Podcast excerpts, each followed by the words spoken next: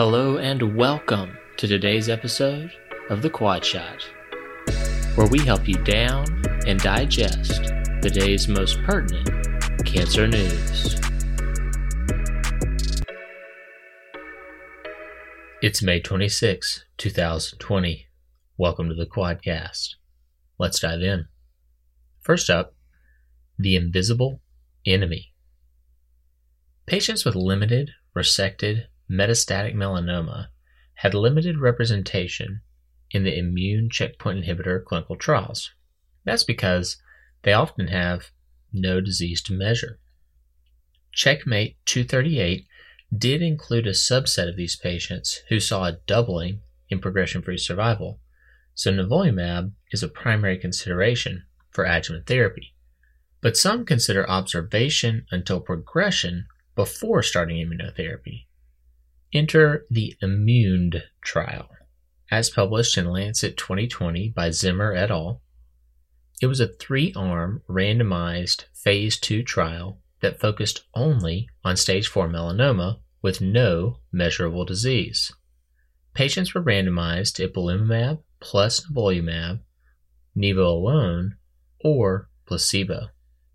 The ipi-nivo arm was tough with nearly two thirds of patients discontinuing treatment due to adverse events and a median time on treatment less than one third that of Nivo and the placebo arms. Nevertheless, Ipi-Nivo produced a significant improvement in one and two year recurrence free survival of 75% and 70% compared to 52% and 42% with Nivo alone and 32% and 14% with placebo.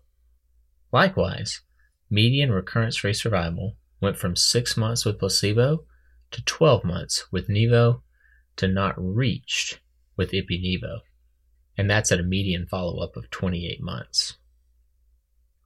The bottom line is combination Ipi-Nivo significantly improves recurrence free survival for patients with stage 4 melanoma, even when it's been completely resected. Up second, on the double. Sorafenib is a preferred first line systemic therapy option for advanced, unresectable hepatocellular carcinoma. But in the IMbrave 150 study, the standard second line option of atezolizumab plus bevacizumab was compared to sorafenib in the first line setting for patients not eligible for curative or local regional therapy. Additionally, patients had to have Child's Pugh A liver function and no gastric or esophageal varices. Over 500 patients were randomized in a 2 to 1 fashion, and the atezolizumab plus bevacizumab combination significantly improved overall survival at 6 months, taking it from 72 to 85%, and improved overall survival at 12 months, taking it from 55 to 67%. Median progression free survival was also improved from 4 to 7 months, and the response rate of atezolizumab plus bevacizumab was more than double that of sorafenib. While it was also noted that the duration of response was also much longer, with 88% of the atezo plus bev having responses lasting greater than 6 months, compared to just 59% of patients having that long of a response with sorafenib. Despite an increased rate of serious adverse events, the improvement in disease outcomes with atezo plus bev also led to a higher rate of quality of life preservation. The bottom line is first line atezolizumab and bevacizumab results in superior survival and disease outcomes compared to sorafenib alone for advanced unresectable hepatocellular carcinoma in patients with preserved lung function. Thanks to Finn, New England Journal of Medicine, 2020. Up next, cuts just right. The Japanese are at it again with popularizing extended surgical techniques as heroic one stop shops for advanced cancer. The current NCCN preferred treatment for stage 1B2, 2A2, and 2B cervical cancer is definitive chemoradiation, which allows you to avoid the toxicity of trimodality therapy. Here, we have a retrospective look at 120 women treated with radical hysterectomy with bilateral nerve preservation for stage 1B1 or 1B2 disease and unilateral nerve preservation for stage 2A or 2B if extrauterocervical disease was confined to one side. The kicker here is that only half received adjuvant chemo, and a mere five patients, which was 4%, received adjuvant radiation.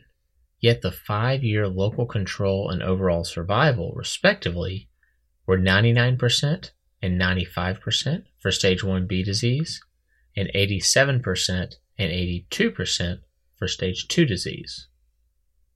The bottom line is selective nerve sparing radical hysterectomy may afford excellent cancer outcomes while still avoiding trimodality therapy for stage 1B2, 2A2, and 2B cervical cancer. Thanks to Sakuragi et al., JAMA Network Open 2020. Up next, live or die. Normal tissue constraints may need a refresher in the era of ultra hypofractionated everything. This dosimetric analysis, as published in the Red Journal 2020 by Pursley et al., looked at 101 patients treated for hepatocellular carcinoma in 15 fractions or less. Roughly half were treated with photons, while the other half were treated with protons. They looked for dosimetric predictions of two clinical endpoints three months out from the time of treatment either a 2 plus increase in the Child-Pugh score or a 1 plus increase in the albumin bilirubin grade.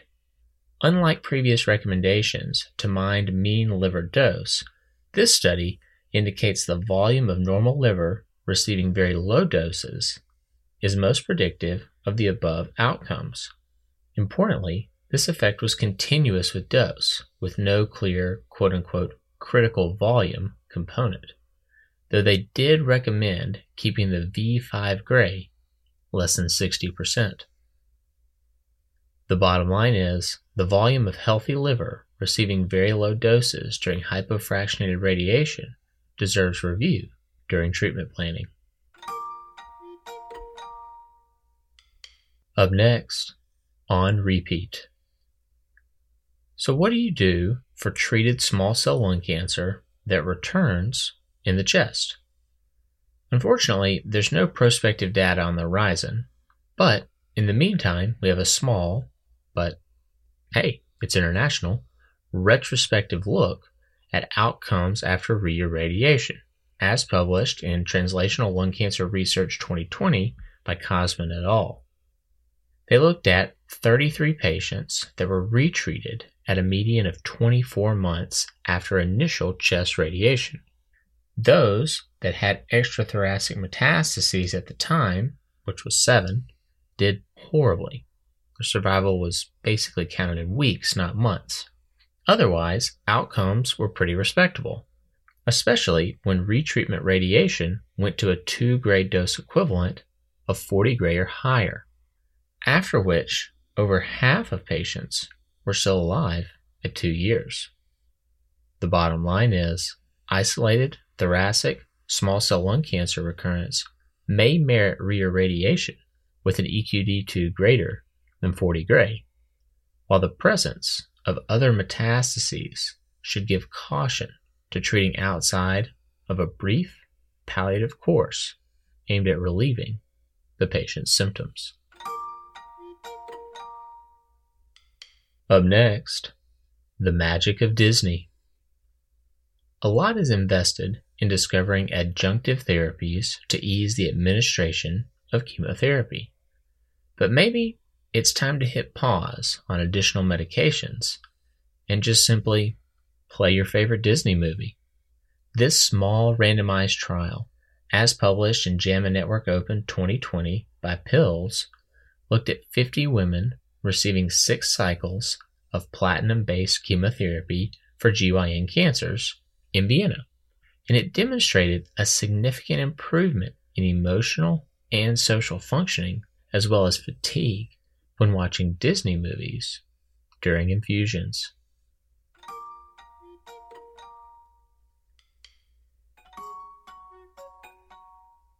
Finally, new normal. Telehealth. A recent Harris poll reports use of telehealth among American consumers is up from 8% last year to 32% this year, with over 82% of users saying they like it or even love it. Harris Poll 2020.